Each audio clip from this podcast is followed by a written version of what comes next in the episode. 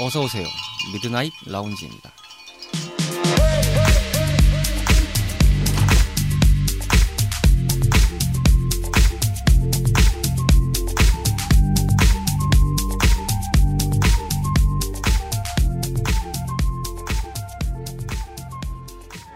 안녕하세요. 2020년 2월 23일 네 번째 밤을 맞이하는 미드나잇 라운지에 오신 것을 환영합니다. 서가입니다. 신종 코로나 바이러스가 떠들썩하게 다니고 있다고 하죠. 사실 이 방송을 녹음하는 시점은 이게 발생한 지 초반이기 때문에 아직 뭐 그렇게 뚜렷하게 나타나고 있지도 않고, 다행스럽게도 우리나라 방역당국들이 열심히 노고를 지금 펼쳐주시는 상황이다 보니까 위험스럽지는 않습니다만, 이 방송을 들을 관점에서는 과연 어떻게 될지 자못 궁금해지는 상황입니다. 여러분들께서도 마찬가지지만 저 또한 걱정이고, 그렇기 때문에 하루빨리 골칫거리가 잘 사라졌으면 좋겠다는 생각이 듭니다. 그렇지만 염려 안 하실 게, 저희 매장은 언제나 청정구역입니다. 네, 바이러스가 들어올 타이밍이 없습니다. 설마 오디오에도 비집고 들어오면 큰일 나죠. 자, 오늘은 네 번째 시간으로 특별한 코너를 역시나 준비했습니다. 저희 미라지에서는 여러분들의 사연이나 소감, 그리고 다양한 이야기들을 기다리고 있습니다. 파티 게시판이나 카카오톡 플러스 친구에서 미드나잇 라운지로 검색을 하신 다음에 1대1 톡으로 다양한 의견 보내주시기 바라겠습니다. 자, 그러면 네 번째 밤을 맞이하는 미드나잇 라운지 지금부터 오픈합니다.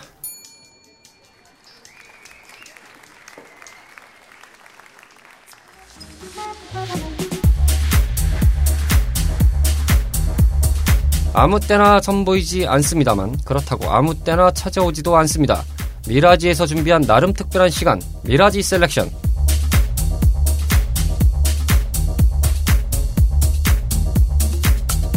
여러분들도 처음 들으시고 저 또한 오늘 처음 진행하는 코너가 되겠습니다. 일단은 이 코너는요, 원래 이제 저희가 디폴트로 고정된 코너들, 앞서서 쭉 들었던 3주 분량의 코너들과 다른 코너가 하나 있었습니다만, 그 코너가 지금 살짝 뭐라고 말씀드려야 될까요? 홀드된 상태다 보니까 진행이 안 됐습니다. 그래서 뭐 다들 그렇다시피 오픈하는 가게에 뭐 한두 가지 문제가 벌어지는 건 아니죠. 예, 저희도 이제 한 달째를 맞이하고 있기 때문에 아직까지 유지보수가 많이 필요한 상황입니다. 그래서 이 코너를 안 꺼내려고 했습니다만 어쩌다 보니 이 코너를 꺼낼 수밖에 없는 상황이었습니다. 게다가 다행스럽게도 덜썩 이 코너의 기획안에 맞물려 주셔서 찾아오신 분도 계시기 때문에 이렇게 준비를 할 수 있었습니다. 자, 미라지 셀렉션을 함께해 주실 오늘의 초특급 게스트 라고 말씀드릴 수 있을 것 같습니다. 바로 이제 이웃집 방송이죠. 배우사롱에서 맹활약 중인 새 MC 인사해 주시죠. 안녕하세요. 임현주입니다. 네, 반갑습니다. 네, 나긋나긋한 목소리로 찾아와 주셨습니다. 임현주 배우십니다. 옆 동네 배우사롱에 이제 MC가 되신 지 얼마 안 되셨죠? 상황이. 그쵸? 그러게요. 낯설기도 하고 새로우실 텐데 얼마 되시지 않은 상황에서 갑자기 또 이사간 방송에 끌려오셔서 이렇게 취조당하고 계십니다. 고생이 많으십니다. 잘못된 PD와 잘못된 감독과 잘못된 제작진을 만나서 이렇게 들어온 지 얼마 안 됐는데 여기 이리 굴리고 저리 굴리고 당하는 상황을 벌어뜨리고 계십니다. 참 죄송스럽게 끝이 없습니다. 자, 오늘 임현주 배우님과 어떤 이야기를 할 거냐면, 그래도 전문 분야이신 부분을 하나 좀 소개해 주시는 게 어떨까 싶어서 자문을 좀 구하고 얘기를 하다 보니까 영화 얘기를 해보자. 심야에 한번 느긋하게 볼만한 영화 한 편에 대한 이야기를 좀 해보는 게 어떨까 싶어서 저희도 다른 시내 프로그램 못지않게 잡담으로 한번 떠들어볼 생각으로 준비를 했습니다. 이른바 미드나잇 시네마가 되겠습니다. 이게 뭐 첫 번째가 될지 마지막이 될지 모르지만 어쨌든 오늘 소개해 주실 작품이 어떤 건지 좀 알려주실까요? 2007년에 개봉했던 라따뚜이 애니메이션이고요. 네, 제가 추천을 드렸는데 저희 배우사롱에서는 애니메이션을 다루지 않다 보니까 한 번쯤은 다뤄도 좋겠다 싶어서 한번 추천을 드려봤습니다. 배우사롱 같은 경우는 이제 배우분들이 방송을 진행을 하시다 보니까 뭐 저도 관여를 하고 있습니다만 땜빵으로 한 몇 개월 하다가 이제 도저히 안 되겠다. 그만하자. 나가라. 아, 물러나야지 이런 생각이 들어서 이제 물러났습니다만, 그 애니메이션이나 이런 걸 이제 다루지 않는 이유가 이제 그 영화 작품이나 이런 걸 좀 선정할 때 그 방송에서는 좀 다른 시각으로 좀 말씀을 드리는 경우가 많잖아요. 이렇게 배우분들이 하시다 보니까 그 배우의 관점에서 작품을 좀 본다든지 뭐 그렇죠. 신업에 대해서 좀 설명을 하고 연기에 대해서 좀 얘기를 하다 보니까, 애니메이션은 사실 이게 이제 연기긴 연기인데 이게 목소리 연기고 사실은 기본적인 건 이제 다 이미지들이 따로 있는 거잖아요. 그렇죠. 그렇다 보니까 요거를 좀 설명드리기가 뭐한데, 그렇다 한들 또 애니메이션 이런 다른 작품들에서도 굉장히 또 재밌고 교훈적인 게 많기 때문에. 근데 저희 방송의 모토가 심야에 그냥 잡담하고 떠들고 그냥 우리끼리 놀자인데, 야 교훈이라는 단어를 꺼내니까 좀 낯서네요. 어쨌든 그렇습니다. 이 라따뚜이 일단 기본적인 줄거리가 어떻게 되나요? 똑똑하고 요리를 잘하는 쥐가 있어요. 근데 그 쥐가 원래 살던 곳을 떠나게 돼서 강제로 떠나게 된 거죠. 쫓겨난 건데 이제 그러다가 프랑스로 떨어집니다. 거기에 있는 레스토랑에 가게 되는데 링귄이라고 남자 주인공이 있는데, 처음엔 청소부로 들어갔다가 음식에 이제 함부로 손을 대게 되죠. 근데 그걸 봤는데 이 쥐 레미가 그걸 보고서 아 노답이다 생각을 한 것 같아요. 그래서 그거를 좀 수습해 주려고 그러니까 요리 재료를 더 투척을 하고 좀 더 이제 손을 봐서 음식이 어쩌다 나가게 됐어요. 근데 그게 너무 맛있다라고 평이 좋아져서 네, 거기서부터 사건 사고가 벌어지는 경우죠. 말씀하신 거 좀 보태면은 일단은 배경은 프랑스가 맞고, 어떻게 탈출을 하다 보니까 레미는 가족들과 떨어졌는데 그게 알고 가려는 거 아니고 어떻게 가다 보니까 파리로 떨어진 거죠. 맞아요. 네, 파리로 떨어져서 자신이 이제 우연히 동경하던 그 구스토 레스토랑, 그곳을 이제 찾아가게 되면서 이제 벌어지는 이야기가 되겠는데, 이 영화에서 저는 일단 봤을 때 이런 것들을 좀 얘기하고 싶었다라는 관점에서 보면, 우선은 이야기가 처음에는 이제 캐릭터를 딱 봤을 때, 아이, 쥐가 캐릭터인가? 라고 싶어서 조금 이게 뭐냐 싶으면서 사실 봤던 건 처음이에요. 근데, 아, 저는 이게 쭉 보면서 느낀 게, 확실히, 이런 외국계 아주 유명한, 뭐, 편애를 하는 의미는 아니지만, 외국계 아주 유명한 애니메이션 회사들이 좀 있지 않습니까? 뭐, 지금 뭐, 어차피 같은 지붕 아래 있겠습니다만, 사실 이거는 이제 인수합병 되기 전에로 내가 알고 있는데, 픽사사에서 이제 디즈니가 배급을 하고 픽사에서 제작을 했던 영화죠. 네네. 엄밀히 따지면. 근데 지금 어차피 같은 이제 회사 안에 있으니까. 근데 이런 픽사나 디즈니나 뭐 이제 드림웍스나 뭐 몇 개의 스튜디오도 있습니다만, 그 진짜 서사를 풀어가는 관점, 그리고 그 시각을 좀 보는 관점이 굉장히 독특하면서, 아, 정서를 좀 잘 녹인다고 말해야 되겠죠? 그거 참 놀랬어요. 굉장히 놀랬어요. 창의력이 되게 높은 것 같아요. 그러니까요. 특히 막 이제 장면들 중에 이런 거 있잖아요. 그 쥐의 관점으로 막, 오프닝이었나 중간이었나 막 그 구석구석을 막 이렇게 왔다 갔다 해집고 와가지고 파리가 보여지는 장면이 하나 있잖아요. 어떻게 갔다 막 왔다 갔다 하다 보니까 네. 지붕까지 올라가서 딱 봤더니 에펠탑이 보여. 와 이런 느낌이 나오잖아요. 사실 인간이 그런 관점을 돌아다닐 수는 없잖아요. 맞아요. 네, 근데 그 쥐가 지나가는 관점에서 그거를 막 연출해가지고 결국은 이렇게 작은 그림부터 시작해서 아주 큰 걸 딱 보여줬을 때 그 임팩트라고 하죠. 임팩트가 너무 맞아요. 확 와닿아서 야, 진짜 어떻게 저런 시각으로 저거를 이렇게 딱 그려내서 보여줄 생각을 했지? 어릴 때 싱크빅 좀 하신 것 같아요, 그분들이. 그러니까요. 아, 역시 그 외국이라 조기교육. 야, 역시 조기교육을 했다고 하나? 뭐 이렇게 교육 수준이 높다고 했잖아. 그 바라보는 시점이 굉장히 좀 뭔가 대단하다. 이렇게 뭐 진짜 그 이상의 단어를 표현을 하고 싶은데 굉장히 놀랬어요. 어떻게 보면 죄송한 말씀인데 그 팬들한테는 겨울왕국을 아직 안 봤거든요, 사실은. 겨울왕국도 안 봤어요. 1, 2, 둘 다요? 네.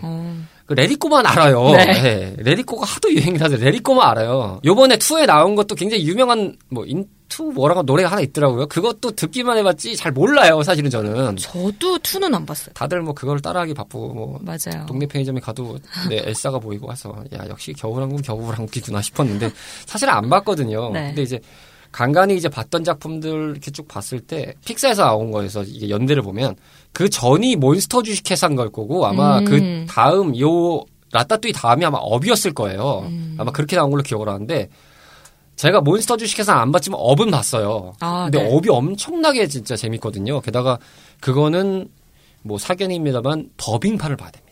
더빙판? 네. 한국 걸로. 네, 칼 네. 할아버지가 주인공일 텐데 네네. 그 할아버지 목소리 이순재 선생님이 맡으셨어요. 아, 네. 근데 싱크가 어마어마합니다. 원작을 뛰어넘는 싱크로율.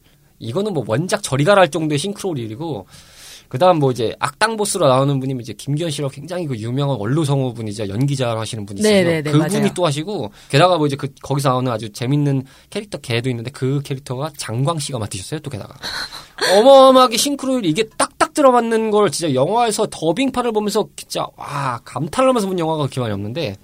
뭐 이 영화도 라따뚜이는 저도 이제 넷플릭스에서 봤었습니다만 더빙판이 있더라고요. 근데 사실 더빙판으로 보려다가 원작을 좀 많이 보라고 해서 왔는데 아, 이 원작판을 보는 또 맛이 왜 이렇게 중요하다고 판단이 된 게 이게 발음이 되게 특이하더라고요. 프랑스 배경이다 보니까 그쵸, 그쵸. 영문 더빙인데 프랑스 발음 느낌이 나요. 약간 그 프랑스 특유의 그 루즈자 뭐 이런 느낌 있잖아요. 네.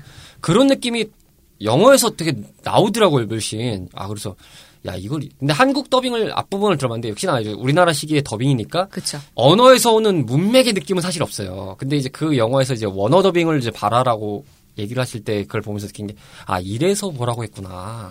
라는 느낌이 들었거든요. 저도 보기 전에. 아, 그거 되게 좀 신선했어요. 뜬금없는데 더빙판 하면 생각나는 게 아무래도 빨간망토의 진실.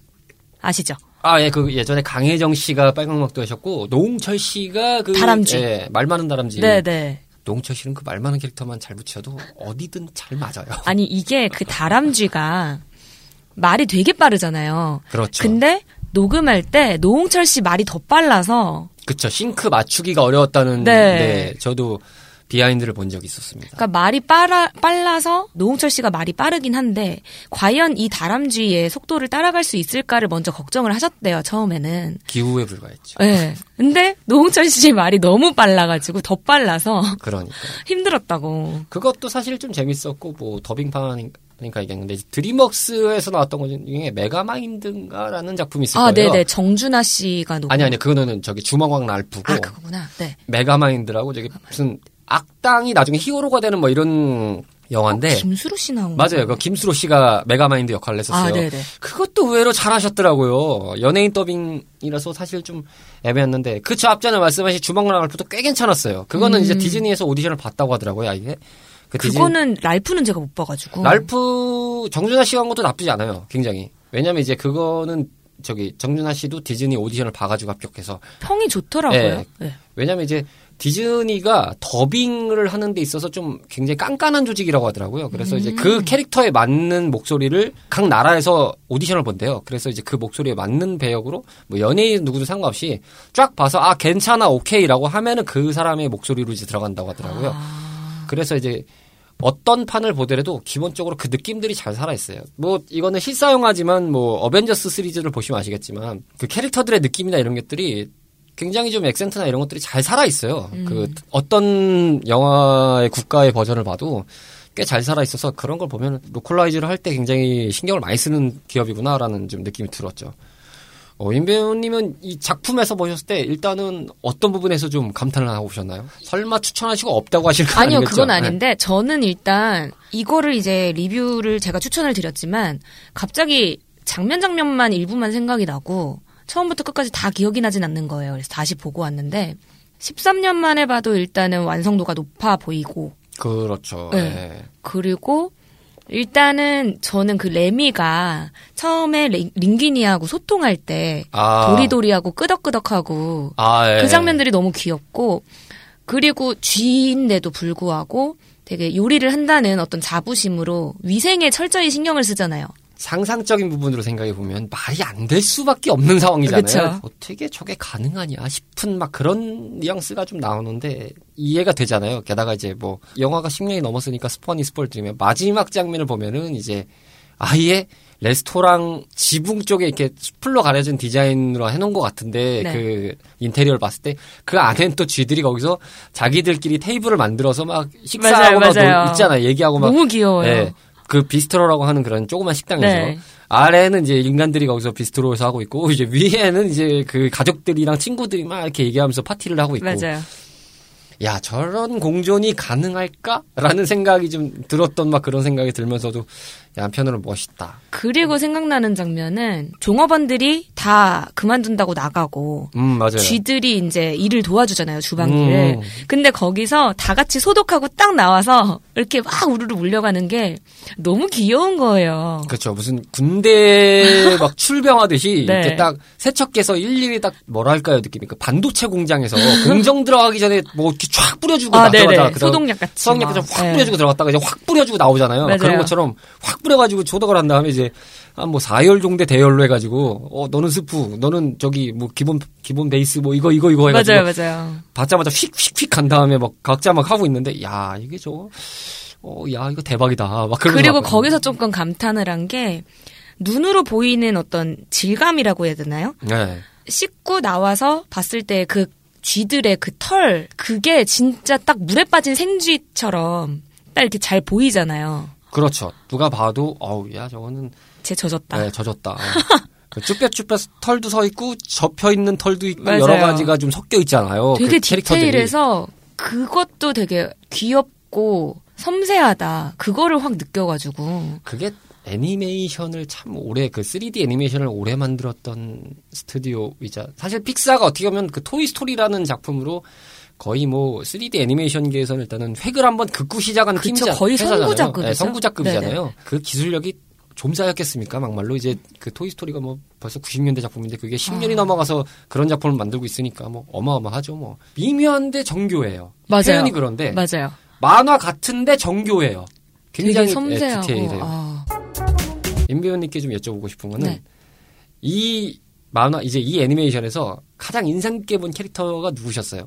뭐 레미는 기본적으로 주인공이니까 당연히 이제 눈이 많이 갈 것이고 레미를 좀 떼고 보면은 누가 제일 인상이 갔었어요? 에밀. 그 약간 이제 약간 우둔하고 모자른 것 같으면서도 그래도 좀 듬직한 형이죠. 네네. 배우기도 하시니까 사실 이거는 그 애니메이션이든 일반 영화든 간에 일종의 클리셰에 가깝잖아요. 그런 그쵸. 캐릭터들이 어떻게 보면 하나씩 있잖아요. 맞아요. 도움 주는 조력자 같기도 하고. 조력자이자 뭐 좀 약간 너털 웃음 나올 수 있는 맞아요. 막 그런 감초. 그렇죠. 감초 역할이라고 하죠. 네네. 우리가. 갑자기 말씀하신 거 생각나는데 식당에서 이제 일하는 걸 이제 알고 나서 어떻게 만났잖아요. 네. 동료들이 이제 하나둘씩 와가지고. 그거를 네. 또. 이렇게 되게 미안한 표정으로, 미안한데, 좀 배 좀 고파서 그런데, 좀 먹을 것 좀 안 될까? 막 이런 느낌으로 이렇게 쳐다보잖아요. 그러니까. 네. 레미가 짜증은 나는데, 어쩔 수 없다. 그러면서 이제. 가족이니까. 이제, 식자재 보관창고죠. 식자재 그쵸. 보관하는 냉장고라고 봐야겠죠. 네네. 거기 들어가서 이제 음식 조용히 갖다 주고. 그 말고도 또 좀 인상 깊으셨던 캐릭터가 있나요? 아무래도 비평가 있잖아요. 음식 평론가. 안토니 이고. 네, 맞아요. 이고. 저는 사실은 지금 말씀하신 게 이고란 캐릭터가 제일 와닿았어요. 그러니까 이 사람이 이것도 영화에서 보면 알 수 있을 부분이겠지만 누가 봐도 전형적인 그 최종 보스에 가까운 캐릭터입니다. 맞아요. 보스입니다, 보스. 제 나쁜 놈. 왜냐하면 이제 그 구스토 레스토랑을 이제 실제적으로 그 평가를 깎아내린 사람이잖아요. 이 사람이 별다섯 개였던 사람이고. 그렇죠. 그래서 네. 구스토가 죽었다 그러죠. 그렇죠. 그걸로 이제 뭐 충격을 받아 죽었다. 뭐 이런 설정이 뭐 있긴 하지만 네. 뭐 결과적으로 이 사람 시퀀스가 꽤 좀 인상 깊게 됐어요. 좀 느낌이 뭐라고 해야 되죠? 캐릭터가 뭐 저렇게 인간 같지 않아라는 느낌이랄까요. 게다가 그 집무실 같은 거 뭐 자기가 작업하는 공간인 집무실을 천장샷으로 보여주는 장면이 나오는데 맞아요. 그거만 관짝 같아요. 잘 보시면 이렇게 관짝 모양같이 이렇게 육각이 이렇게 쫙 그어져 있어요. 그러니까 그랬던가요? 그 이고가 앉아있는 책상 기준이 관으로 보면 위에 삼각형 이렇게 꺾이는 라인이고 그 다음에 이제 그 집사가 걸어 들어나 보시면 이게 그 라인부터 시작해서 그 문까지 쭉 좁아들어지는 구조예요.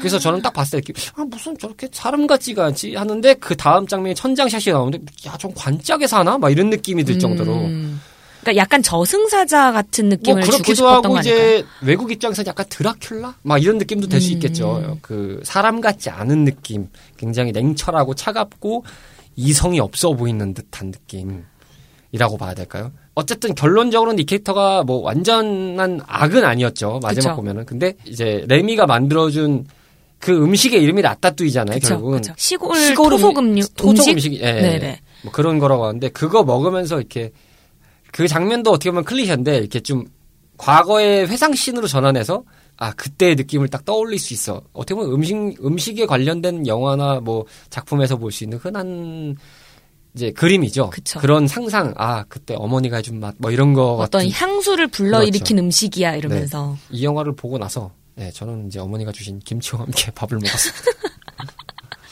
아, 이게. 저는 2고가 처음 나왔을 때, 집무실에서 비서 같은 사람이 와가지고, 네네네. 거기가 다시 영업을 재개에 성공했고, 뭐, 평이 올라가고 있고, 막 이런 얘기를 하잖아요. 근데 거기서 그 2고가 분노를 하잖아요. 내가 그렇게 썼는데, 다시 이렇게 됐다고? 아, 평가가 올라갔다. 맞아요. 네. 그러면서요. 그래서, 저는 그걸 보면서 구스토 레스토랑을 뺏고 싶은 사람인가? 망하게 해서 자기가 뭐 인수하려는 뭐 그런 심보인가? 이런 생각까지 들었었어요, 사실은. 아, 그쵸. 그럴 수 있죠. 맞아요. 그렇게 생각할 수도 있죠. 근데 그러기에는 저는 그 생각이 안 들었던 게 거기에 워낙 그 터줏대감 같이 그 부주방장이었던 네네네. 캐릭터가 깽판을 치고 다니는 맞아요. 캐릭터다 보니까 스키너였을 거야, 아마 캐릭터가. 땅딸보 캐릭터 스키너였던 네네. 거. 유일하게 그 전원한테 커밍아웃을 하기 전까지 링기니가 네네. 레미에 대한 존재를 알고 있는 캐릭터였잖아요. 그쵸. 이 사람이 우연히 봐서 아, 제가 하루아침에 저렇게 변할 애는 아닌데 왜 저렇게 애가 하는 거지? 운이 좋은 건 아닌 것 같... 뭐지? 막 이런 막 생각을 망상을 다 하다가 그래, 뭔가 있어, 쟤한테는. 막 요렇게 그쵸, 가잖아요. 그쵸. 그러다가 나중에 뺏기게 되는 상황이 되는 사건이죠. 이제 레미가 유언장을 그거를 찾아내가지고 들고 도망가죠. 도망갈 때 추격신을 하잖아요. 네. 야 인간이 저렇게까지도 할 수 있구나. 성지 한 마리 쫓으려고. 야 진짜 그 프랑스의 그 흔한 말로 교차로에서 네. 로터리 교차로라고 하죠. 원형 교차로. 맞아요. 야, 저기를 저렇게 막 가는 것까지 이해하는데 여기서 분해 부강에서 쫙 다이빙을 하고 앉아 계시고 어우 막 배와 배 사이를 건너가려고 하고. 그 레미는 가볍고 이게 자기가 물고 있는 편지가 또 날개 모양이다 보니까 그쵸, 바람에 한 번 해서 그런 이제 역할을 한번 주잖아요. 근데 네. 그거를 무시하고 앞에서 연인들이 나름대로 이렇게 시간 내고 먹고 있는데 물론 별 반응 없었죠. 뭐가 있었나 싶을 정도로. 테이블 보가 쭉 빠지고. 네. 그 아래서 그냥 훅 떨어지면서 이게 생쥐가 되셨던 장면을 보면서 야 인간이 저렇게도 참 발악을 할 수가 있구나.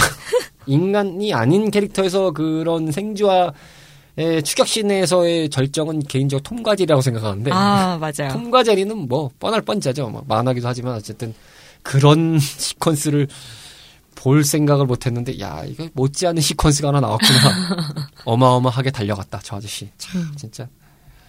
저런 체력이 있었으면. 아니, 정말 그 집념이 대단했던 것 같아요. 그러니까요. 작고 뚱뚱한 몸으로, 그거를, 와, 몸을 날려서 막 배와 배 사이를 막, 몸을 던지고. 저는 순간 그걸 보면서 그 양반이 혹시 초인 내지 슈퍼히어로가 아닌가 싶었어요. 순간 보는데 저렇게까지 가능하다고? 아무리 많아지만 저게 돼? 막 이러면서. 근데 사람의 집념이 참 무섭잖아요. 그러니까요. 뭔가를 강력하게 이렇게 쫓을 때는 그런 초인적인 힘이 발휘가 되나 봐요.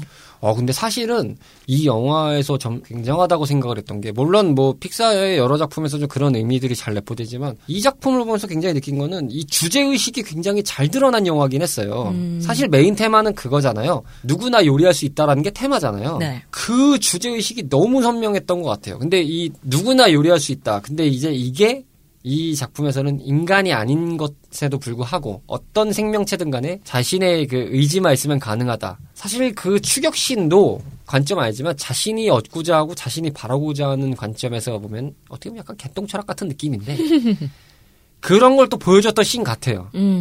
인간의 욕망이 될지 욕심이 될지 아니면 자신의 집념이 될지 모르겠지만 그런 것들을 좀 보여준 씬 같아요. 왜냐하면 저게 가능할 정도라고 싶은 정도가 들어서 사실 쥐가 좀 빠릅니까? 엄밀히 따지면. 그쵸. 근데 그거를 거의 뭐 다 잡을 정도로 쫓아가 버리니까 야 저게 아무리 만화라도 그렇지 야 저거 너무 현실성 없는 야 무슨 보스 패치인가? 막 그런 정도로. 스쿠터까지 훔쳐가지고. 네. 훔친 건 아니죠. 부하직원 거를 저 쫓아가야 된다고.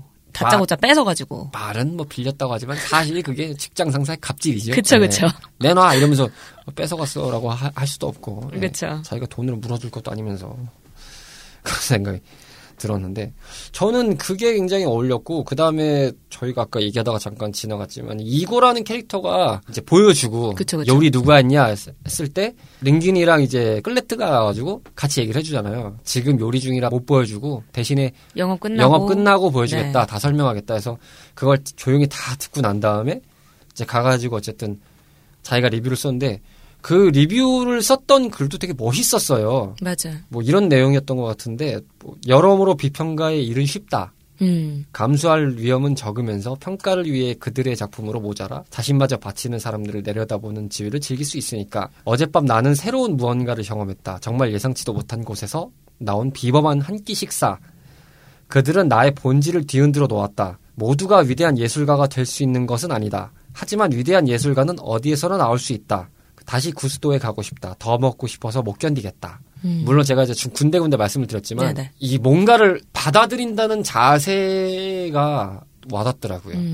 왜냐하면은 좁은 시점으로 보면은 영화에서는 한낱 미물에 불과한 생명체가, 인간도 아닌 생명체가 그쵸?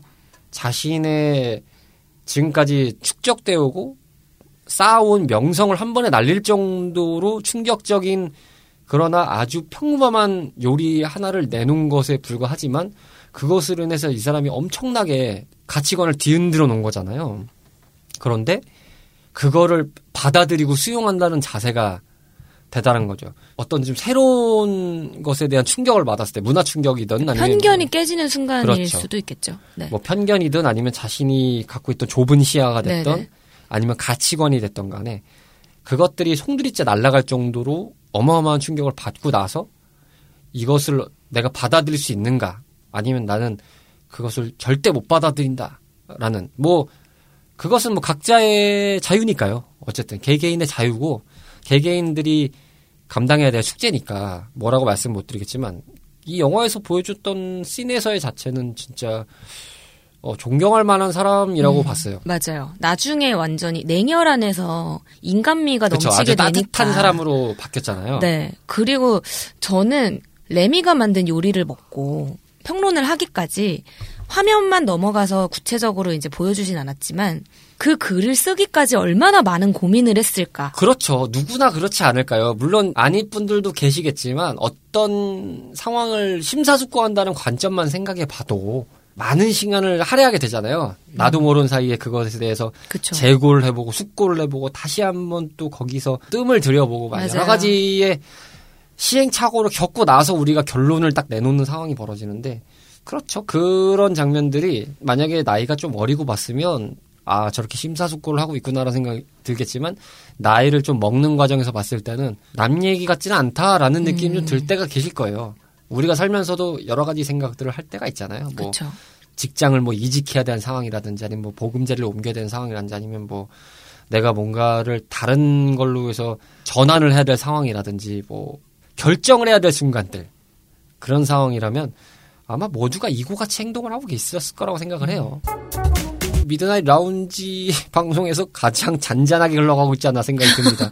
사실 저희가 단잔바리 같이 소소한 꿀잼들을 드리는데 오늘은 작품에 대해서만 이렇게 진득하게 풀고 있어가지고. 근데 이제 현실적인 관점으로 생각을 해보면 쥐가 저렇게 음식점에 레스토랑 주방에서 돌아다니고. 그 장면에도 나오잖아요. 그 나중에 이제 막 싸운 다음에 레미도 삐져가지고 에이 모르겠어 하는데 이제 가족들과 일행들 무리를 다 이제 창고로 넣어주잖아요. 맞아요. 근데 이제 링기니가 미안해가지고 그 앞에서 내가 잘못해서 사과할게 한 다음에 근데 레미는 큰일 났다. 아 이거 어떡하지? 아 이거 수습이 안 돼. 아 이거 어떡하지? 죄 지은 사람처럼. 연 다음에 거기서 일제히 다 본 다음에 쫙 나가잖아요. 네. 그 누가 봐도 좋아하겠냐 하는 거죠. 그게 어우 징그럽죠. 솔직히 얘기하면 징그럽죠. 그게 야 그게 만화라서 그런 게 아니라 어우 그런 광경을 생각해 보면 게다가 이제 초반 장면도 보시겠지만 집에서 서식하고 있는 장면에서 네. 쭉 떨어졌을 때 막 쥐들이 어마어마하게 나오잖아요. 맞아요. 영화를 잘 보셨으면 아시겠지만 그 할머님이 이고의 어머님입니다. 아. 그 상상시에서 나올 때 그 집이 어쩐지 레미가 처음 있던 집이에요. 네. 닮았더라고요. 네. 그 집이긴 해요. 그래서 이제 자세히 좀 보시면 아 그래서라는 게 설정이 그렇게 붙은 것 같더라고요. 제가 그걸 뛰어넘긴 거네요. 그러니까 잘 유심히 못 본 거네요. 사실을 제가. 잘 모르죠. 왜냐면 근데 이제 그 구도나 이런 걸 잘 생각해 보시고 어머니 생각하시면 그게 이제 이고가 살았던 집이라는 설정입니다. 그 부분을 다시 한번 체크를 해봐야 되겠구나. 네. 다시 봐라.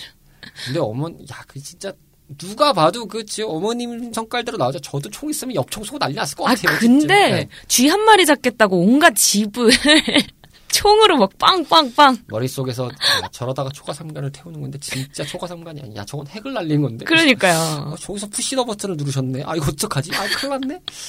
야 저거 쥐들은 어차피 탈출을 했으니까 그런데 저런 막연하게 탈출 씬을 보면서 야, 다리까지 뛰어오셨잖아요. 결국은. 맞아요. 야, 집은 어떻게 하시려고 그러시나. 물론 이제 이고가 어마어마한 부와 명예와 이제 이런 걸 쌓아했다 보니까 뭐 집 정도 고치는 건 어렵지 않겠지라는 생각은 들었는데 당장이 중요하니까 비가 오고 있는데 그렇죠. 집은 개판이 됐고 집은 날라갔고 그냥 온갖 자재들과 집의 가구들은 널브러진 상태고. 아, 저도 그거 보면서 네. 아, 저거 언제 내가 치우냐. 내가 만약에 그 어머님이었으면 야 이거 인근에 갈 데도 없고 위스키나 한 잔 꺼내서 먹고 있겠다라는 생각이 좀 들었어요. 그리고 뜬금없는데 그 예전에 뉴스 기사론가 나왔었을 거예요.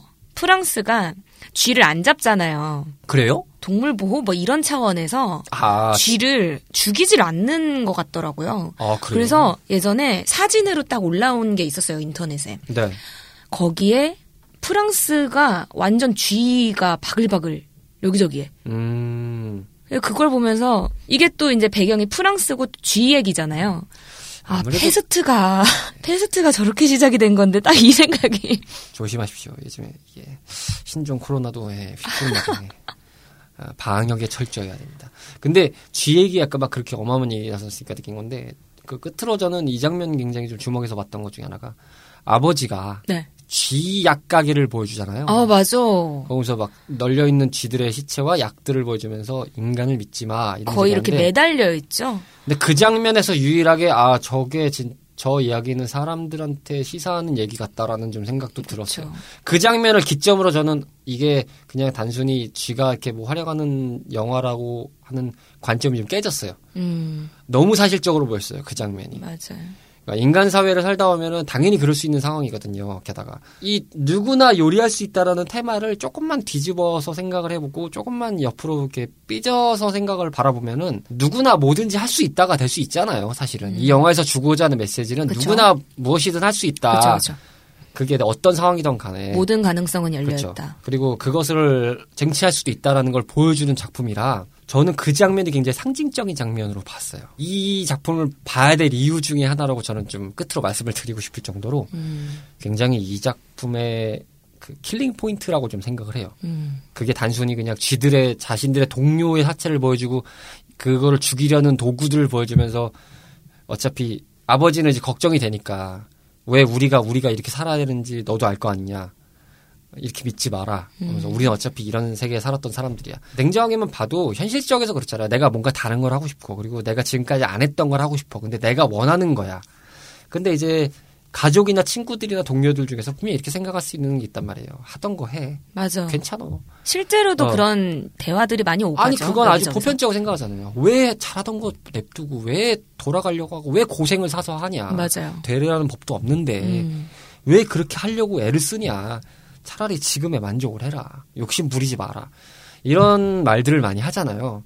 근데 이제 결론은 그 레미는 그러잖아요. 성장하러 가요. 그러면서 가잖아요. 네. 뭐 안톤 이고가 생각해서 보여주는 시사점과 그리고 레미와 레미 아버지가 보여주는 점에서 장면들이 오버랩이 되면서 하나의 주제로 딱 귀결이 되는 것 같아요. 과연 내가 원하는 삶을 살고 싶은 건가? 아니면 나는 안정적인 삶을 가고 싶은 건가? 남들의 눈에 비치는 아니면 그냥 누가 봐도 그냥 보편적으로 그냥 흘러갈 수 있는 아주 무난하게. 요새는 되게 뜬금없이 막 스토리가 흘러가는 영화들도 되게 많잖아요. 아우 막 가위질했듯이 건너가는 게 많더라고요. 그러니까요. 사실상. 그래서 저는 일단 예전에 이제 배우사롱에서 게스트로 출연했을 때 얘기를 했었는데 저는 문예창 작과를 나왔기 때문에 그런 어떤 개연성에 대해서 좀 신경을 많이 쓰는 편이거든요. 이거는 그래도 그렇게 막 갑자기 점프하거나 이해 안 가는 부분 없이 처음부터 끝까지 구성이 되게 탄탄하다. 그렇죠. 몰입도가 꽤 좋죠. 네. 오늘 어쨌든 나와주셔서 감사하고요. 네, 갑자기 또 이렇게 불쑥 저희가 요청을 드려가지고 죄송하기도 하면서 감사하기도 합니다. 배우사롱에서 좋은 활약 기대하겠고 임배우님이 굉장히 매력적으로 느껴지시거나 더 궁금하신 분들은 배우사랑 검색하셔서 들어보시면 맹활약상 들으실 수 있습니다. 그리고 저희는 또 뵐지 안 뵐지 모르겠습니다만 기회되면 종종 좋은 영화 가지고 좀 놀러와 주세요. 알겠습니다. 네, 오늘 나와주셔서 감사합니다. 네, 감사합니다. 오늘은 무명 배우지만 배우를 향한 열정과 꿈은 그 누구 못지않습니다.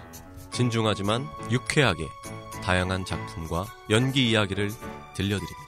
매주 월요일 저녁 8시 이름 없는 배우들의 작은 공간 팟캐스트 검색창에서 배우사롱으로 검색하세요.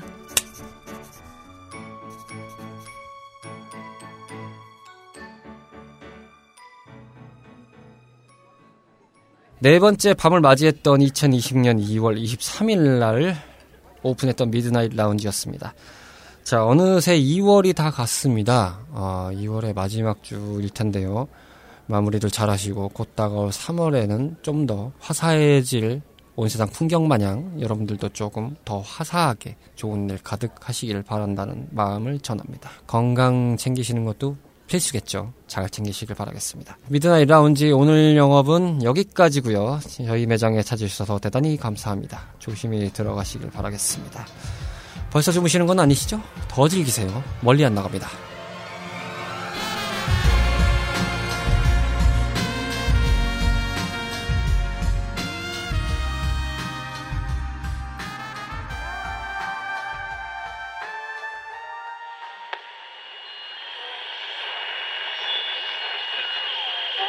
CHRP